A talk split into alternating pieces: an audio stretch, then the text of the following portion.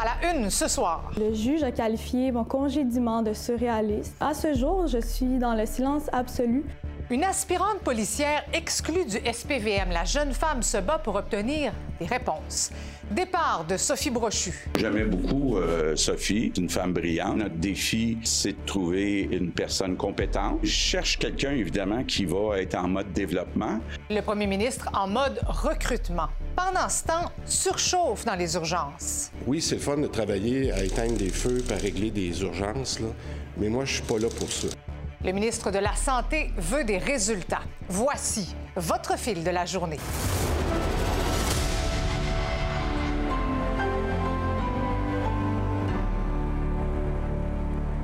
Bonsoir. On sait à quel point il manque de policiers à Montréal. C'est pas la première fois ni la dernière qu'on en parle. Le ministère de la Sécurité publique veut, ou espère, je devrais dire, en embaucher 450 d'ici cinq ans. Il faut savoir que les candidats ne se bousculent pas, notamment en raison des salaires moins élevés et des conditions de travail. Mais il y a une aspirante policière, c'est une jeune Algérienne de 25 ans seulement, qui veut intégrer le SPVM. Mais Véronique, elle n'a pas passé l'enquête de sécurité. Tout ça, croit-elle, en raison d'un oncle qu'elle n'aurait pas vu depuis son enfance? Exactement. Un oncle qu'elle ne connaît absolument pas. Euh, un oncle qui est soupçonné, qui était soupçonné, en fait, d'avoir des activités terroristes. Mais finalement, elle nous a vraiment prouvé, elle nous a montré les preuves. Euh, cet homme-là a été blanchi par la Cour suprême euh, de l'Algérie. Donc, il est sans antécédent. Elle non plus. Et il semble, ce sont des rumeurs, que le SPVM craigne pour la sécurité nationale. Là, pour elle, ce sont vraiment plein de questions. Elle est complètement dans le flou. Elle a entrepris euh, des procédures judiciaires. Elle poursuit le SPVM et elle espère bien compte se elle compte se battre, elle qui n'a que 25 ans, il faut le dire. Dis-moi, quelle est ton origine? Je suis d'origine algérienne. Ma mère est québécoise et mon père est algérien. Et quel est ton rêve dans la vie? Moi, c'était de devenir policière. Tu as travaillé d'ailleurs comme répartitrice au 911. Tu étais une employée du SPVM. Exactement. Donc, j'ai complété mes études. Euh, j'ai choisi de faire carrière au SPVM, à la police de Montréal, la ville où j'ai grandi, la ville que j'aime beaucoup. Donc, j'ai appliqué, j'ai passé toutes les étapes, j'ai été enquêtée euh, profondément. Donc, euh, j'ai passé cette enquête avec succès et j'ai travaillé plus d'un an au SPVM en tant que préposée aux communications d'urgence. Par la suite, tu décides d'entreprendre le tout pour réaliser ton rêve de policière, sauf que à l'enquête, donc à la dernière étape, ça n'a pas passé. Exactement. J'apprends avec grand étonnement que j'échoue cette enquête. Euh, on me donne pas les motifs, on m'invite simplement à réappliquer dans deux ans. Et on t'a congédié. Et on me congédie une semaine plus tard à mon arrivée sur mon corps de travail. Encore une fois, sans motif.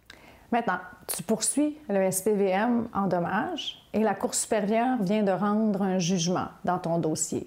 Il y a peu de gens qui perdent une accréditation sécuritaire qu'ils ont déjà obtenue.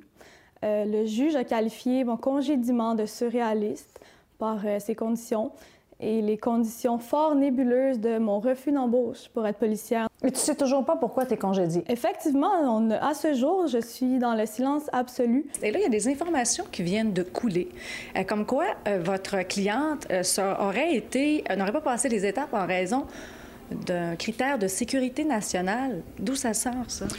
Bien, euh, ce n'est pas sorti à la cour, ça sort par les journalistes. La sécurité nationale, elle serait assimilée à une terroriste. Elle n'a jamais été accusée de rien. Elle n'a jamais été arrêtée. Tu l'as raconté au SPVM ton passé? Parle-moi-en de ton nom. Qui c'est? Comment tu l'as connu? Est-ce que tu lui parles encore? Ce que je connais de son histoire, c'est que mon oncle est arrivé au Canada en tant que réfugié avec mon père en raison du contexte de guerre en Algérie. Donc, ils sont arrivés à Montréal. Par la suite, bon, mon oncle, euh, il s'est fait associer avec un certain individu qui avait contre lui des accusations d'activité terroriste. C'est qui cet individu-là? Euh, il s'appelle euh, Ahmed Rassam. Par la suite, mon oncle a été déporté en Algérie. Par la suite, il a été acquitté en Algérie et blanchi de toute accusation à ce jour. Effectivement, ils étaient, ils étaient au courant en raison justement d'une enquête que j'avais déjà échouée au niveau de la Sûreté du Québec pour un, poste civil. On m'a mentionné toutefois que mon oncle n'était pas un motif retenu. Ses liens présumés avec des possibles activités terroristes n'étaient pas un motif retenu de mon refus d'embauche. La dernière fois que tu l'as vu, tu avais quel âge? Ah, je devais avoir 3-4 ans. J'en ai aucun souvenir, bien honnêtement. D'abord, son oncle a été accusé, il a été acquitté. Ça, c'est la première chose. Elle ne le connaît même pas, cet oncle-là. Et par association, elle est brimée dans toute sa vie, dans toute sa carrière. Trouvez-vous que ça a du bon sens?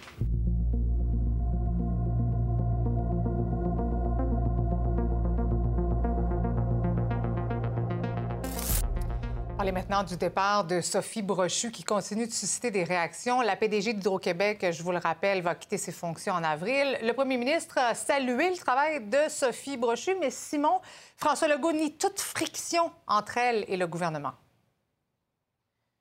Oui, la version de François Legault qui, effectivement, concorde avec celle de Sophie Brochu, celle qu'elle a donnée hier lorsqu'elle a annoncé qu'elle quittait en avril prochain. Donc, une décision personnelle que Sophie Brochu a prise, selon ce qu'a dit le premier ministre, euh, qui euh, n'a pas rapport avec les orientations du gouvernement. Monsieur Legault qui nous a même dit euh, qu'il avait rencontré Sophie Brochu avant les fêtes. Et à ce moment-là, Mme Brochu lui avait confié être en réflexion sur son avenir au sein de la société d'État, mais qu'à ce moment-là, sa décision n'était pas finale, n'était pas prise. Monsieur Legault a dit qu'elle aurait pu pencher d'un bord comme de l'autre. Par ailleurs, François Legault aujourd'hui euh, a parlé d'électrification des transports, des entreprises et qu'il allait euh, rencontrer les différents chefs d'opposition au cours des prochaines semaines pour avoir leurs suggestions là-dessus sur les, les, orientations que le Québec doit prendre en matière d'énergie et euh, par ailleurs en matière d'Hydro-Québec, effectivement, d'hydroélectricité plutôt. donc, Éric Duhem aussi du PCQ sera rencontré. donc, tous les chefs des différents partis seront rencontrés par M. Legault, mais il faudra d'ici quelques mois quand même se mettre en mode recrutement et tenter euh, de chercher euh, une ou un successeur à Sophie Brochu. Sophie n'avait pas de, contrairement à ce que certains ont dit, de différence d'orientation avec nous autres, mais de façon personnelle, elle a choisi que pour elle, c'était le temps de passer à autre chose. Je respecte ça. Maintenant, notre défi, euh, c'est de trouver une personne compétente. Donc, euh, le conseil d'administration va nous faire des propositions, puis on va essayer de trouver la personne la plus compétente. Je cherche quelqu'un, évidemment, qui va être en mode développement, étant donné qu'il faut augmenter de 50% la capacité euh, d'Hydro-Québec. Bon, Simon, il faut aussi parler euh, de la situation dans les urgences. On parle de sommet d'occupation depuis trois ans. Le ministre Christian Dubé était de retour euh, à l'Assemblée nationale aujourd'hui parce qu'il y avait un conseil des ministres. Il nous a confié en début de journée être dangereusement en forme et il aura besoin d'être en forme au cours des prochaines semaines, effectivement. Euh, il semble y avoir eu une légère accalmie euh, vers la fin du temps des fêtes dans les urgences, mais là, ça risque de reprendre de plus belle avec ben, la reprise des activités de tout le monde, en travail, école, donc plus de contacts, plus de circulation des différents virus respiratoires. ce que Christian Dubé nous a dit aussi, c'est qu'il surveillait de très près le nouveau variant XBB 1.5 qui, on sait, s'est euh, propagé comme une traînée de poudre euh, dans l'État de New York et qui euh, vraisemblablement et commence à être présent au Québec aussi. et sur, plus, plus, globalement sur le réseau de la santé, situation dans les urgences, que Christian Dubé dit, c'est que la cellule de crise, oui, elle est mise en place, mais on n'est pas en mesure de mettre en place toutes les actions prévues par la cellule de crise, et ce, partout au Québec. Par exemple, le protocole de surcapacité dans les hôpitaux, mm-hmm. l'ouverture de cliniques pour les infirmières spécialisées. Ça fonctionne dans certaines régions, ça fonctionne moins bien dans d'autres régions. C'est ce euh, sur quoi il doit s'attaquer au cours des prochaines semaines. Il nous a dit aussi qu'il était euh, tanné d'éteindre des feux. Euh, c'est le fun d'être en mode urgence pour un ministre de la Santé, mais lui, il n'est pas là pour ça. Ce qu'il veut faire, c'est mettre son plan santé en œuvre et tenter de réparer le réseau de la santé. Les prochaines semaines vont continuer d'être difficiles parce que je pense qu'on n'a pas vu encore tout l'effet de la reprise des contacts, mais à date, comme vous savez, on suit ça de très proche. Il y a des signes encourageants que les mesures qu'on fait vont être payantes à un moment donné, mais je veux juste dire, on n'a pas encore cet effet-là dans le taux d'occupation. On s'est rendu compte qu'on s'est amélioré avec les mesures du GAP, avec les, urgences pédiatriques pour les 0-17 ans, mais on ne s'est pas encore amélioré pour ceux qui ont un médecin de famille puis qui voudraient le voir plus rapidement. Je vous rappelle le retour euh, à l'Assemblée nationale pour une nouvelle session parlementaire la première semaine de février.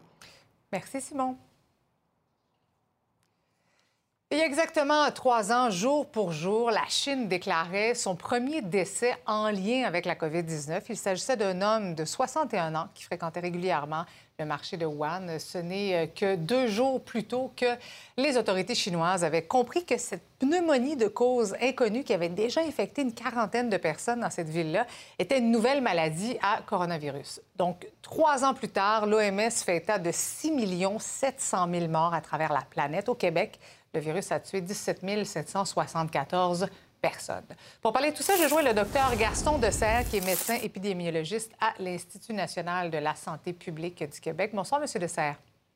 Bonsoir. Donc, si on se ramène trois ans en arrière, est-ce qu'on a suffisamment pris au sérieux la menace de la COVID-19? Euh, je pense qu'on a pris au sérieux la menace du COVID-19, mais la vitesse à laquelle ce virus s'est répandu dans le monde euh, a été tellement euh, grande qu'évidemment, un peu tout le monde a été pris malgré tout par surprise ou en tout cas n'a pas été capable de se préparer aussi efficacement que voulu. Oui, puis c'est une pandémie qui a affecté les, systèmes de santé pratiquement partout dans le monde.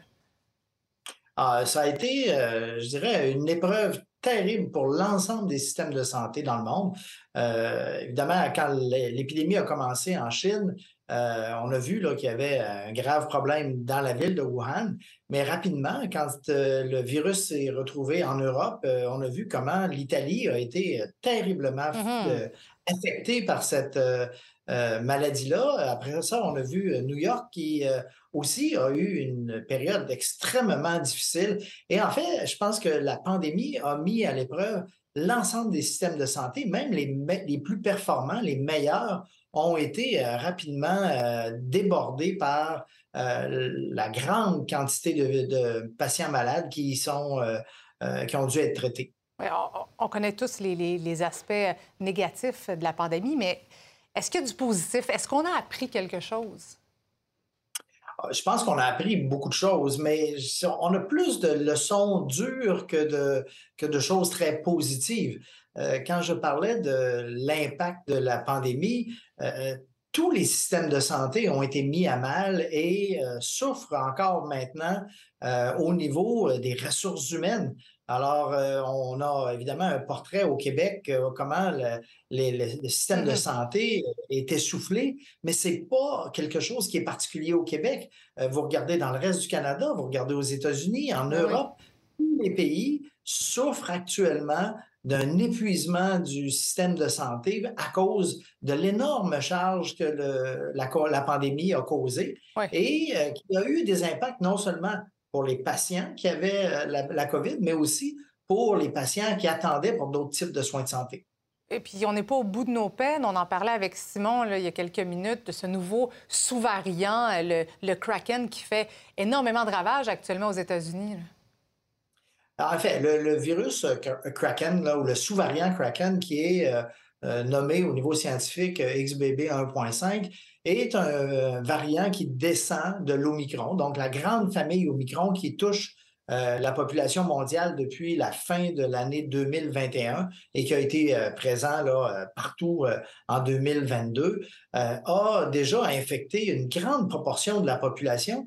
Mais malgré ça, on voit apparaître des nouveaux sous-variants qui ont des capacités d'être plus contagieuses ou mm-hmm. d'être plus d'échapper à l'immunité, euh, qu'elle vienne du vaccin ou qu'elle vienne euh, d'une infection antérieure, qui fait que à, chaque deux, trois mois, on voit apparaître des, nouveaux mm-hmm. sous-variants. Alors, celui-là a pris beaucoup d'ampleur aux États-Unis, où il est passé entre le début décembre et la fin décembre d'à peu près 1% de tous les cas à presque 40% Et dans le nord-est américain, les trois quarts des cas à la fin décembre étaient dus au XBB 1.5.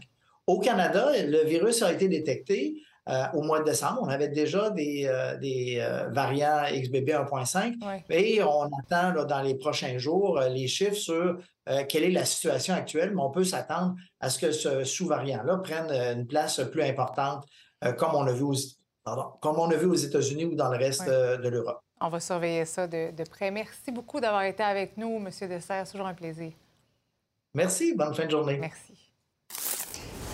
Et puis en Ouganda, en Afrique, euh, les nouvelles sont meilleures. L'Organisation mondiale de la santé a annoncé que l'épidémie d'Ebola est terminée. 55 personnes en sont mortes depuis l'apparition de la maladie il y a quatre mois.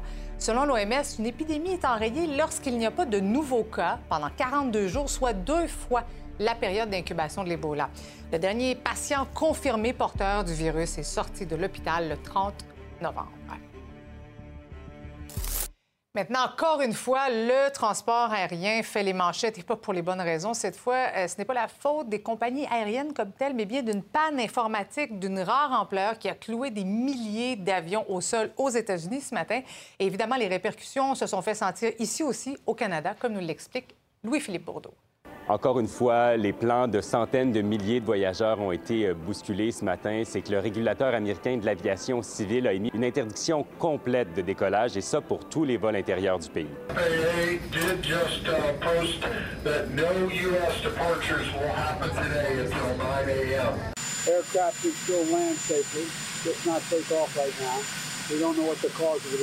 La panne en question affectait le fonctionnement d'un système qui permet, entre autres, de transmettre des informations aux équipes aériennes sur les risques, l'état de situation dans les aéroports, bref, des renseignements cruciaux. Vers 9 h ce matin, l'interdiction de décollage a finalement été levée de manière graduelle, mais le mal, vous l'imaginez, était déjà fait. Ça a eu des conséquences notamment à l'extérieur des États-Unis, dont ici à l'aéroport Montréal-Trudeau, où environ une vingtaine de vols ont été soit annulés ou retardés en raison de cette panne. Mais ce qui inquiétait particulièrement les voyageurs, c'est de savoir si cette panne généralisée aux États-Unis allait avoir des conséquences sur leur escale du côté américain. On s'en va à Bangkok. On avait des arrêts aux États-Unis, puis euh, le vol a été annulé là, à cause, ils nous ont dit à cause de la panne. Donc, ils nous ont relocalisés sur d'autres vols. Donc euh, là, ça nous repousse. Donc, est-ce qu'on va être capable de prendre nos trois autres vols ailleurs? Euh, je ne sais pas encore. On part pour huit jours de vacances, donc on n'espère pas être retardé trop longtemps parce que qu'on a réservé tout, les voitures, tout, donc tout est décalé. En milieu de journée, selon le site web FlightAware, ce sont plus de 8000 vols qui avaient été retardés et plus de 1200 annulés. Le ministre fédéral des Transports au Canada a aussi réagi à l'incident. We're going to stay in, uh, in coordination with our U.S. partners to understand what had happened and what, else, what can we do to avoid similar interruptions. L'hypothèse d'une cyberattaque est évaluée par les autorités américaines, bien qu'aucun signe pour le moment ne laisse croire à un tel scénario. Une enquête a été ordonnée par le président américain. Au Canada, le même système a aussi connu une panne en cours de journée. La défaillance ne serait pas liée à la panne du côté américain et les opérations du côté canadien ont pu se poursuivre aujourd'hui. Bon, les trois amigos ne sont plus que deux et aujourd'hui à Mexico, le premier ministre Justin Trudeau et le président du Mexique, Andrés Manuel López Obrador, se sont rencontrés. Fanny, les deux chefs d'État ont discuté des échanges commerciaux entre les deux pays. Oui, comme Joe Biden était rentré à Washington hier, bien, la journée aujourd'hui était dédiée entre les relations du Mexique avec le Canada. On dit souvent que ce sont les relations les plus négligées en Amérique du Nord parce que les deux pays mettent davantage d'accent sur leurs relations avec les États-Unis, qui est évidemment la superpuissance. Alors aujourd'hui, Justin Trudeau a tweeté les sujets qui ont été abordés. On parle notamment de renforcement du commerce, de la lutte contre les changements climatiques, de l'avancement de la réconciliation avec les peuples autochtones, du soutien à la démocratie, de l'égalité des sexes et de la collaboration aussi autour des enjeux mondiaux. D'ailleurs, quand on parle de relations avec les Autochtones, on a renouvelé aujourd'hui l'accord de coopération canado-mexicain sur les questions autochtones. Ça, c'était un accord qui datait de 2018 et qui a pour objectif, entre autres, de veiller à ce que les intérêts des peuples autochtones soient pris en considération dans le commerce international. Alors aujourd'hui, c'est la ministre des Affaires étrangères, Mélanie Joly, qui a signé cette nouvelle entente au nom du Canada.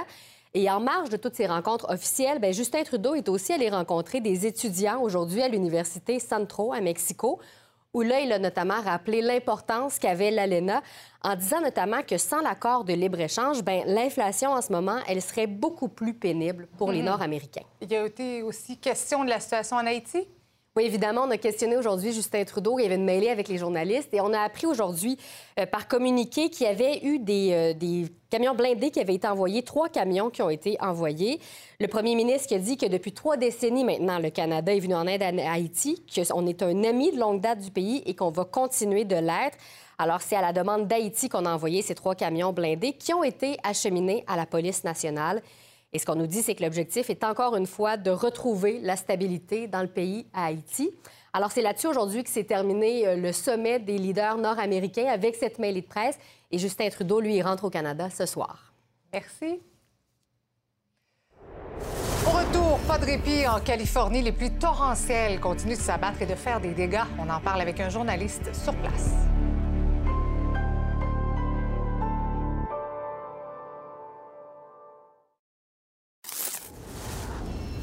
Californiens ne sont pas au bout de leur peine. Les pluies torrentielles vont reprendre aujourd'hui et pour les prochains jours. Au moins 17 personnes sont déjà mortes en raison des intempéries.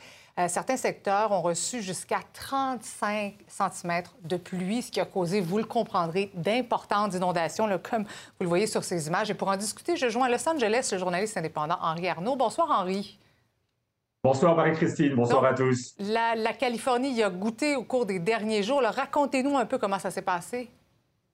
Le, vrai problème, c'est que ce, genre de, tempête euh, et, de pluie abondante, on a l'habitude de le voir plusieurs fois par hiver dans le nord de la Californie, vers le lac Tahoe, vers Sacramento ou San Francisco, mais c'est rarissime ici dans le sud, à Los Angeles ou même à San Diego.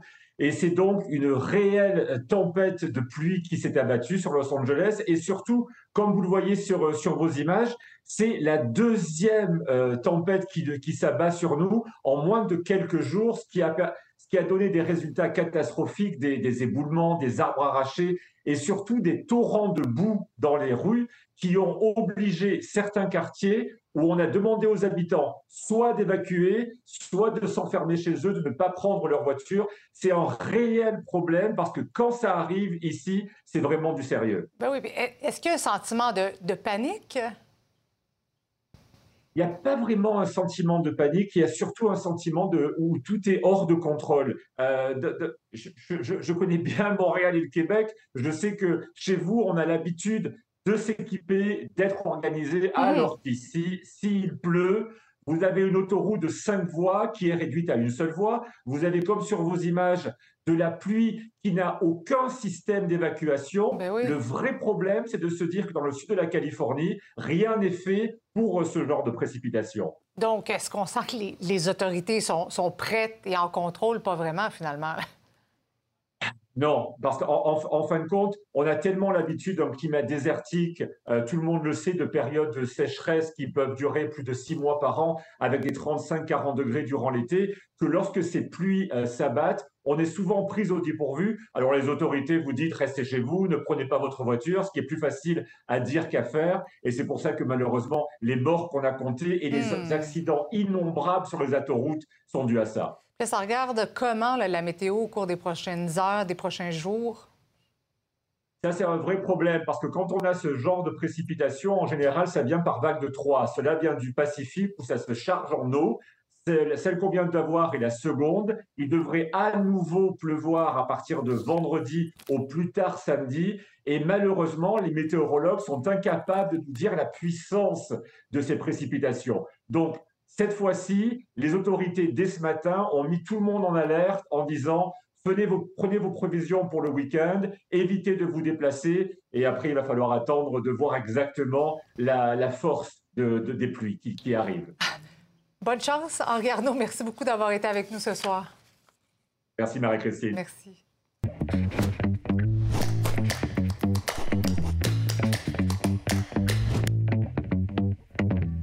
Salut Yves. On n'a pas le goût d'être en Californie en ce moment. Pas dans cette région-là, non. Non, pas à ce moment-ci. Dis-moi, Yves, il faut revenir sur euh, le départ de Sophie Brochu. Ça fait encore réagir. Euh, vous avez entendu donc euh, François Legault un petit peu plus tôt aujourd'hui dire que finalement, il n'y avait pas de friction entre elle et le gouvernement. On ne nous dit pas tout et on ne sait pas tout. Mais bien sûr. Mais en fait, je te dirais oui et non, dans le sens qu'en fait, là, on nous a déjà tout dit. Ça a été mis sur la place publique. Quand l'automne dernier, avant que François Fitzgibbon soit nommé ministre de l'Énergie, en plus d'être le super ministre de l'économie, c'était clair que euh, c'est ça le nœud de l'affaire. C'est que pour, euh, pour Sophie Brochu, Hydro-Québec, ça ne doit pas seulement être un levier de développement économique, parce que ça peut finir par tourner à vide. Exemple, et elle le dit dans ces mots-là, elle a dit il ne faut pas qu'on se mette à distribuer des kilowattheures à rabais pour ensuite manquer d'électricité et être obligé de faire des barrages. En ce moment, Marie-Christine, 20% de l'énergie que le Québec produit, de l'hydroélectricité, ça s'en va dans les alumineries. Mhm. C'est 20% Donc, c'est Alcoa, Alouette, euh, bien sûr, euh, Rio Tinto. Alors, euh, est-ce que et, ça crée beaucoup d'emplois. C'est très important pour les régions où c'était. J'ai pas besoin de te l'expliquer, toi qui, qui viens du Saguenay-Lac-Saint-Jean. Mais est-ce que tous les emplois qu'on va créer avec l'électricité moins chère valent la peine? Parce qu'on est en pénurie de main-d'œuvre. Là, on pense à. On, on, a toujours voulu, évidemment, créer de l'emploi, c'est important, puis des bons emplois. Mais c'est quoi le, coût de ça? Si tu es obligé de faire des barrages? Alors que, est-ce que c'est la meilleure utilisation de l'électricité?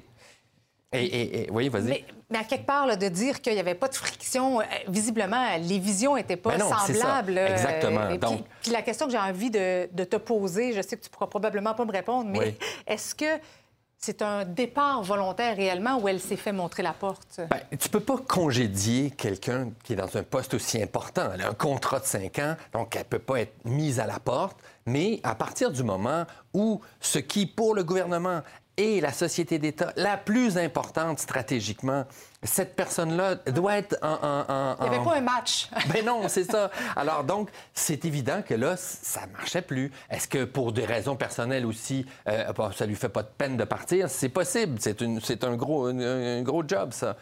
Maintenant, toutes les questions qui sont en arrière de ça, ça touche à toutes les questions qui vont occuper le mandat de ce gouvernement-là pour les prochaines années. C'est-à-dire, comment on crée de, la richesse? François Legault l'a dit aujourd'hui en conférence de presse. Son obsession, c'est de rattraper le niveau de richesse de l'Ontario. Il dit, il nous manque 10 milliards de revenus.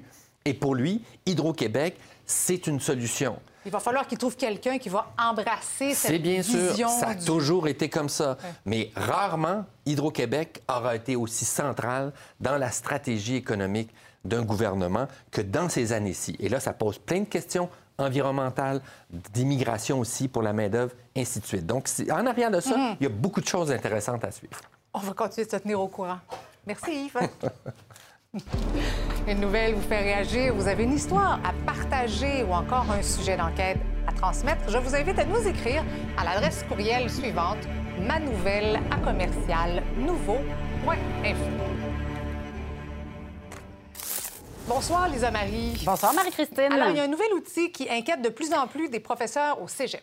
Ça s'appelle ChatGPT. C'est une nouvelle application qui utilise l'intelligence artificielle pour répondre à toutes sortes de questions complexes. Ça peut aller jusqu'à rédiger des articles pour vous. Euh, un poème, une chanson, par exemple. Vous comprendrez, oui, ça inquiète le milieu de l'éducation parce que ça pourrait aider les étudiants peut-être à tourner les coins ronds, à gagner du temps, ce qui serait en quelque sorte une forme de plagiat. C'est pas permis, évidemment. D'ailleurs, à New York, hein, l'utilisation de ça, c'est interdit maintenant dans toutes les écoles publiques. Et chez nous, ben, il y a des enseignants qui nous ont fait part de leurs inquiétudes. On écoute un extrait du reportage. Le concept de la classe inversée, où ce que les jeunes apprennent à la maison et les travaux se font en classe, ça pourrait être aussi euh, une façon de faire. Donc, euh, il y a d'autres solutions, mais c'est tellement nouveau que là, il faut essayer de jongler avec ça. Est-ce que vous allez en parler ouvertement avec les élèves? Ah, clairement. Clairement. C'est sûr que je vais en parler parce que d'en parler, ça désamorce aussi. Donc, ça on enlève le tabou, ça fait je suis au courant que ça existe. Je sais que vous allez possiblement tenter de l'essayer. Reportage complet, donc, sur nouveau.info et au fil Mauricie, effectivement. Merci, Elisabeth. Bon bulletin.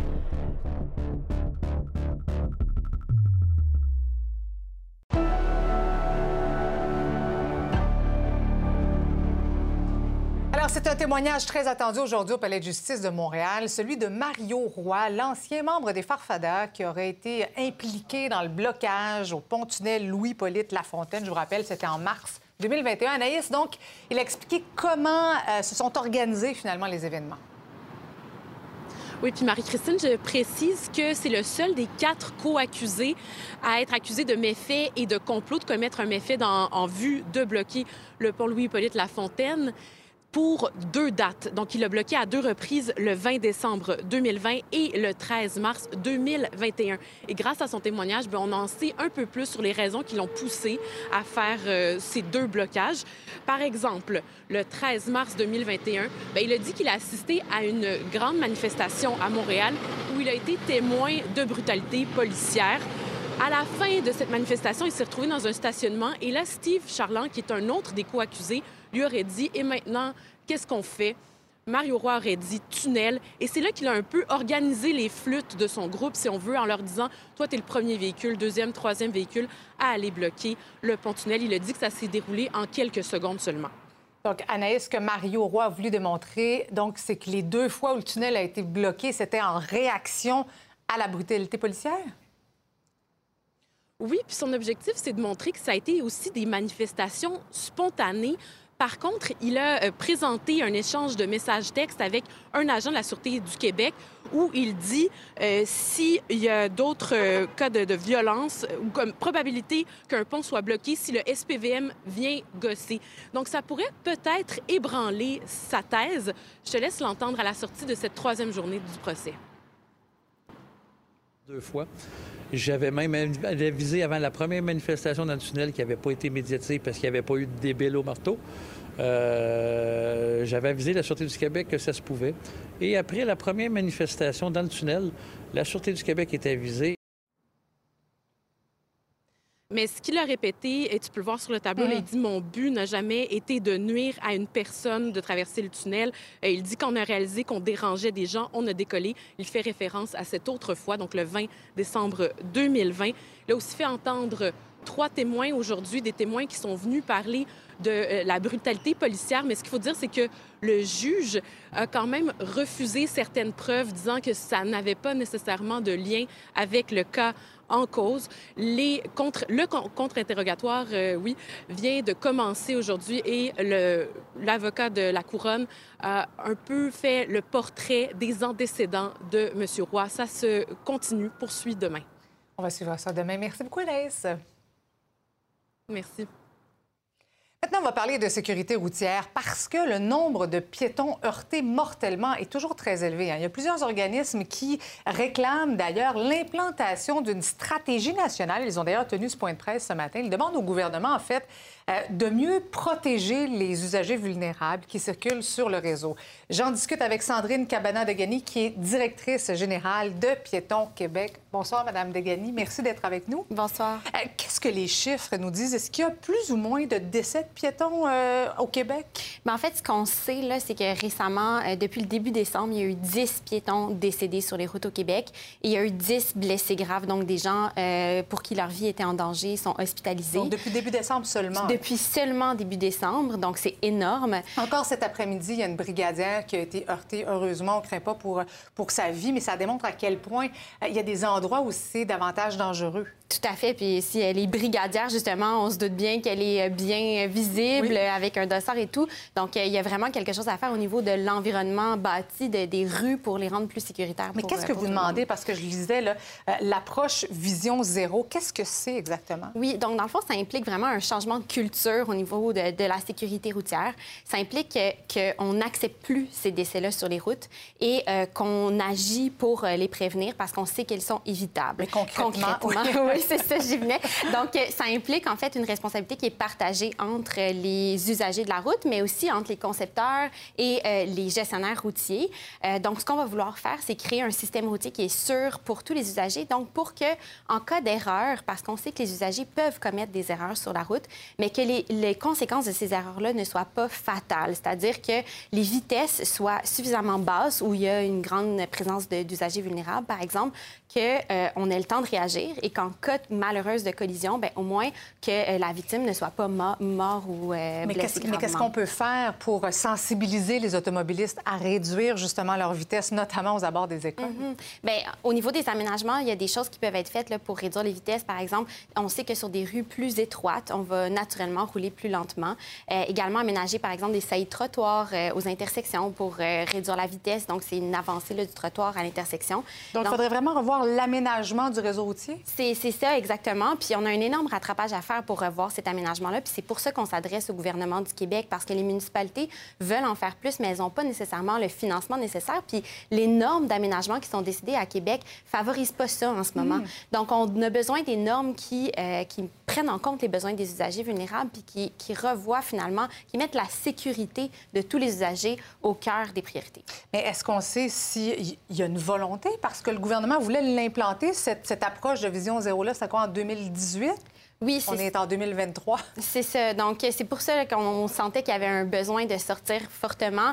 Euh, on est sorti avec tous les organismes qui représentent tous les usagers de la route euh, ce matin. là. Donc, Mhm. euh, on avait CA Québec, Vélo Québec, euh, Trajectoire Québec. Donc, on est, on est vraiment C'est un consensus de la part de tous ces organismes-là et qui veulent que le gouvernement prenne ses responsabilités en sécurité routière. Je, je serais curieuse de savoir, est-ce qu'on sait si l'implantation du fameux virage à droite sur feu rouge, c'était en 2003, ça fait déjà 20 ans, est-ce qu'on sait si... euh, ça a augmenté le nombre d'accidents avec les piétons? Bien, ce qu'on sait, c'est que euh, lorsqu'il y a eu l'implantation du, du virage à droite au feu rouge, il y a eu des études qui ont été faites. Puis en 2003 et 2015, ça a mené à, à 1108 personnes blessées. 37 gravement et 7 décès. Directement en lien En- avec... Directement en lien. Donc, c'est au moins ce nombre-là, on s'entend. Euh, on sait aussi que 50% des conducteurs ne respectent pas la règle par rapport au fait qu'il faut faire un arrêt complet avant de faire le virage à droite Ah au oui. feu rouge. Et cette mesure-là, elle démontre très clairement qu'on ne priorise pas la sécurité des usagers parce que ce qu'on sait des études, c'est qu'on gagne à peu près 3 à 6 secondes par jour grâce à cette mesure-là.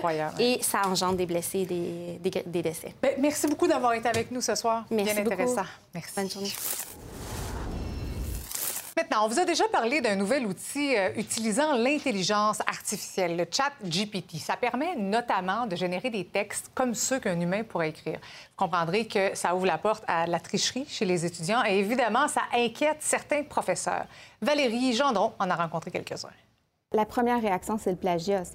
Comment, comment est-ce qu'on va s'assurer que nos étudiants travaillent? Il y a des profs qui vont dire je vais faire faire plus de choses en classe, je vais élaborer des projets de session par étape, ils ne pourront pas s'en sortir en générant un texte très court dans un, laps de temps très, très petit. Ça va être des processus. Fait que des ce sont des stratégies. C'est un nouveau défi qui va se rajouter à notre enseignement, c'est sûr. Que les travaux à maison vont être modifiés. Si je demande un petit travail à un étudiant, mais souvent les travaux, quand ils commencent, les jeunes, c'est des petits travaux. Fait que c'est facile avec ChatGPT de les faire faire le code pour lui. Maintenant, est-ce qu'on va avoir d'autres outils pédagogiques? Par exemple, on pourrait faire des classes inversées, le concept de la classe inversée, où ce que les jeunes apprennent à la maison et les travaux se font en classe. Ça pourrait être aussi euh, une façon de faire. Donc, euh, il y a d'autres solutions, mais c'est tellement nouveau que là, il faut essayer de jongler avec ça. L'étudiant peut s'en servir comme outil pour avoir un premier jet, mettons. Et c'est peut-être la tentation d'aller piger des phrases dans le premier jet. Tout ce qui est plagiat est déjà euh, sanctionné, puis on a des politiques pour ça à l'interne. L'arrimage entre avec euh, GPT n'a pas encore été développé. Il y a déjà des, euh, des logiciels qui sont en cours de développement pour contrer, pour détecter les, les rédactions de ChatGPT. C'est sûr que ça peut être intéressant de regarder avec les étudiants quand on en parle, d'utiliser l'outil en classe directement, générer une question, y génère un texte et de montrer les lacunes du texte. Ça va être un outil complémentaire. Je l'utilise déjà dans mes cours. J'ai un nouveau cours d'ailleurs que j'ai monté, puis j'ai utilisé ChatGPT. ChatGPT m'a sorti les 15 semaines qu'est-ce que je devrais faire euh, dans, le cours. Évidemment, ça allé dans une ligne, puis moi, j'ai juste corrigé en tant que professionnel. Est-ce que vous allez en parler ouvertement avec les élèves? Ah, clairement. Clairement. C'est sûr que je vais en parler parce que d'en parler, ça désamorce aussi. Donc, ça fait- on enlève le tabou. Ça fait je suis au courant que ça existe. Je sais que vous allez possiblement tenter de l'essayer. Moi, ce que je vais mettre de l'avant avec mes étudiants, c'est clairement, vous êtes en formation préuniversitaire. Vous avez fait le choix de vous former. Euh, oui, la vie, le travail, euh, les, les amis, il y a un paquet de facteurs à rentrer dans un horaire, puis ça peut devenir bien tentant de plagier de n'importe quelle façon. Par contre, si vous le faites, vous refusez d'être formé et préparé à l'université. Maintenant, la pénurie d'hygiénistes dentaires est une réalité bien présente au Québec. Depuis la pandémie, ces spécialistes-là se font de plus en plus rares, au point où les cabinets se les arrachent. Pour les attirer, il faut augmenter les salaires et améliorer les conditions de travail. C'est sûr que là, les salaires euh, vont en conséquence. hein. Il, faut, euh, il faut augmenter les salaires. Euh, on n'a pas bien le choix si on veut garder euh, nos personnels. Ça peut avoir augmenté de, je dirais, peut-être euh, 20% à peu près dans les deux dernières années au niveau des salaires des hygiénistes. ces augmentations-là qui, euh, qui, qui depuis, euh, depuis deux ans, là, comme vous disiez, là, est vraiment parti en flèche. 20 20 c'est, c'est vraiment beaucoup. Donc, c'est certain que pour une clinique dentaire, euh, c'est, des PME, hein, les cliniques dentaires. Donc, euh, il faut toujours s'assurer aussi d'avoir du personnel pour pouvoir offrir les soins, mais en même temps, la, PME doit être rentable. Donc, c'est, là, c'est, des calculs qui font que malheureusement, euh, souvent, il y a des impacts sur, sur la facture des clients. Bon, il y a aussi une pénurie chez les grands frères, grandes sœurs dans la région de Québec. Les besoins sont grands, mais on manque de bénévoles. Les détails au retour.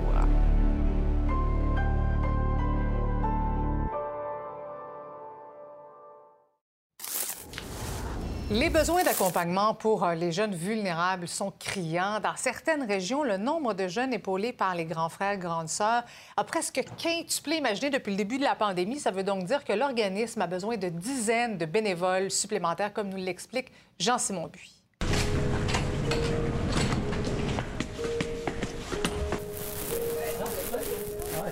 Bonjour. Jean-Simon Buis, Nouveau Info. Merci de l'accueillir. On avait à décrire un peu la mission des grands frères, grands sœurs, ça ressemble à quoi? Le but premier, c'est de créer des jumelages entre un adulte bénévole, un jeune, dans le but qu'il y ait une relation euh, significative, un lien de confiance qui s'établit pour faire des activités, mais aussi juste un numéro de téléphone quand on a besoin d'une bonne nouvelle. C'était beaucoup du 6-14. Maintenant, avec la DPJ, on va jusqu'à 21. OK, donc la DPJ va référer, par exemple, des, des jeunes qui viennent d'atteindre la majorité, c'est ça? Bon, atteindre la majorité ou qui, oui, qui l'ont déjà atteint. Est-ce qu'on serait surpris des besoins pour les jeunes dans la région de Québec? Extrêmement surpris. OK. oui. On ne veut pas toujours revenir à la, à la pandémie, mais c'est sûr qu'il y a un avant puis un après pandémie. On le ressent beaucoup dans nos écoles, on le ressent beaucoup avec la DPJ. Il y a beaucoup de besoins, il y a beaucoup d'enfants dans des milieux défavorisés. Donc, euh, je pense que notre, notre mission a lieu d'être. Présentement, on est à 420 jeunes aidés. Si on se réfère aux 40 dernières années, la moyenne est environ de 80 jeunes par année. OK.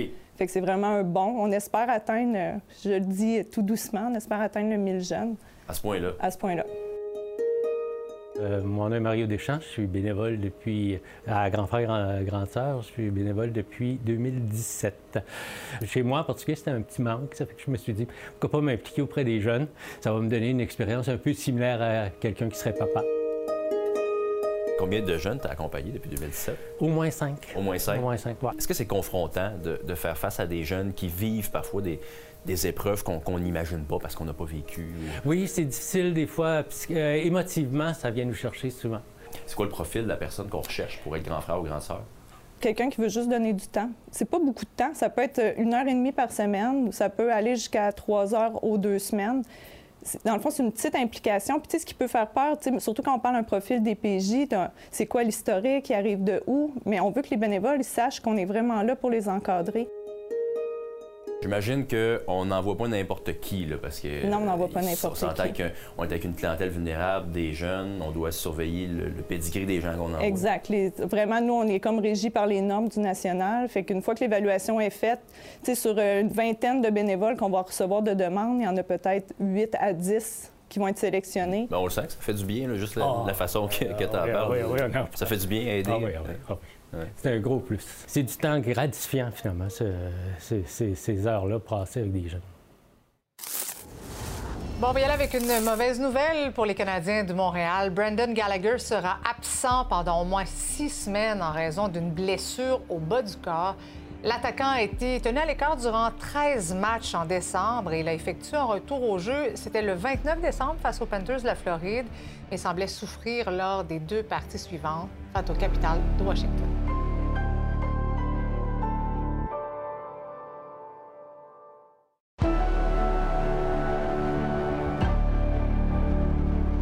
Sabrina est là pour nous parler notamment d'un ancien participant de Star Academy qui fait face à des accusations. Ouais, Peut-être que vous allez le reconnaître. C'est euh, Cornelio. Il était dans la deuxième saison de Star Academy. Ça se passait en euh, 2004.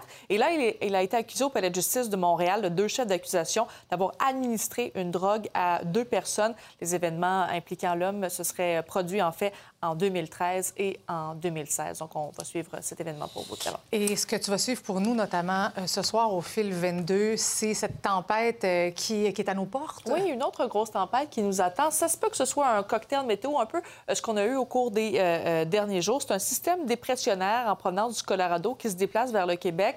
Il y a de la neige, donc, qui est attendue pour le sud de la province. On prévoit jusqu'à 25 cm de neige sur certaines régions en Estrie et en Montérégie, ben, c'est de la pluie ou du verglas qui devrait tomber. Donc, ce qu'il faut se souvenir, c'est que tout dépendamment où vous êtes dans le Québec, ben, ça peut être pluie neige ou même verglas. Ah, mais la pluie puis le verglas, c'est pas évident quand on veut faire des sports d'hiver un petit peu. Ça manque, je c'est trouve. un peu moche, effectivement. T'as raison. On t'écoute ce soir à 22h. Merci. Sabrina. Excellente soirée à notre antenne. On se retrouve demain, 17h.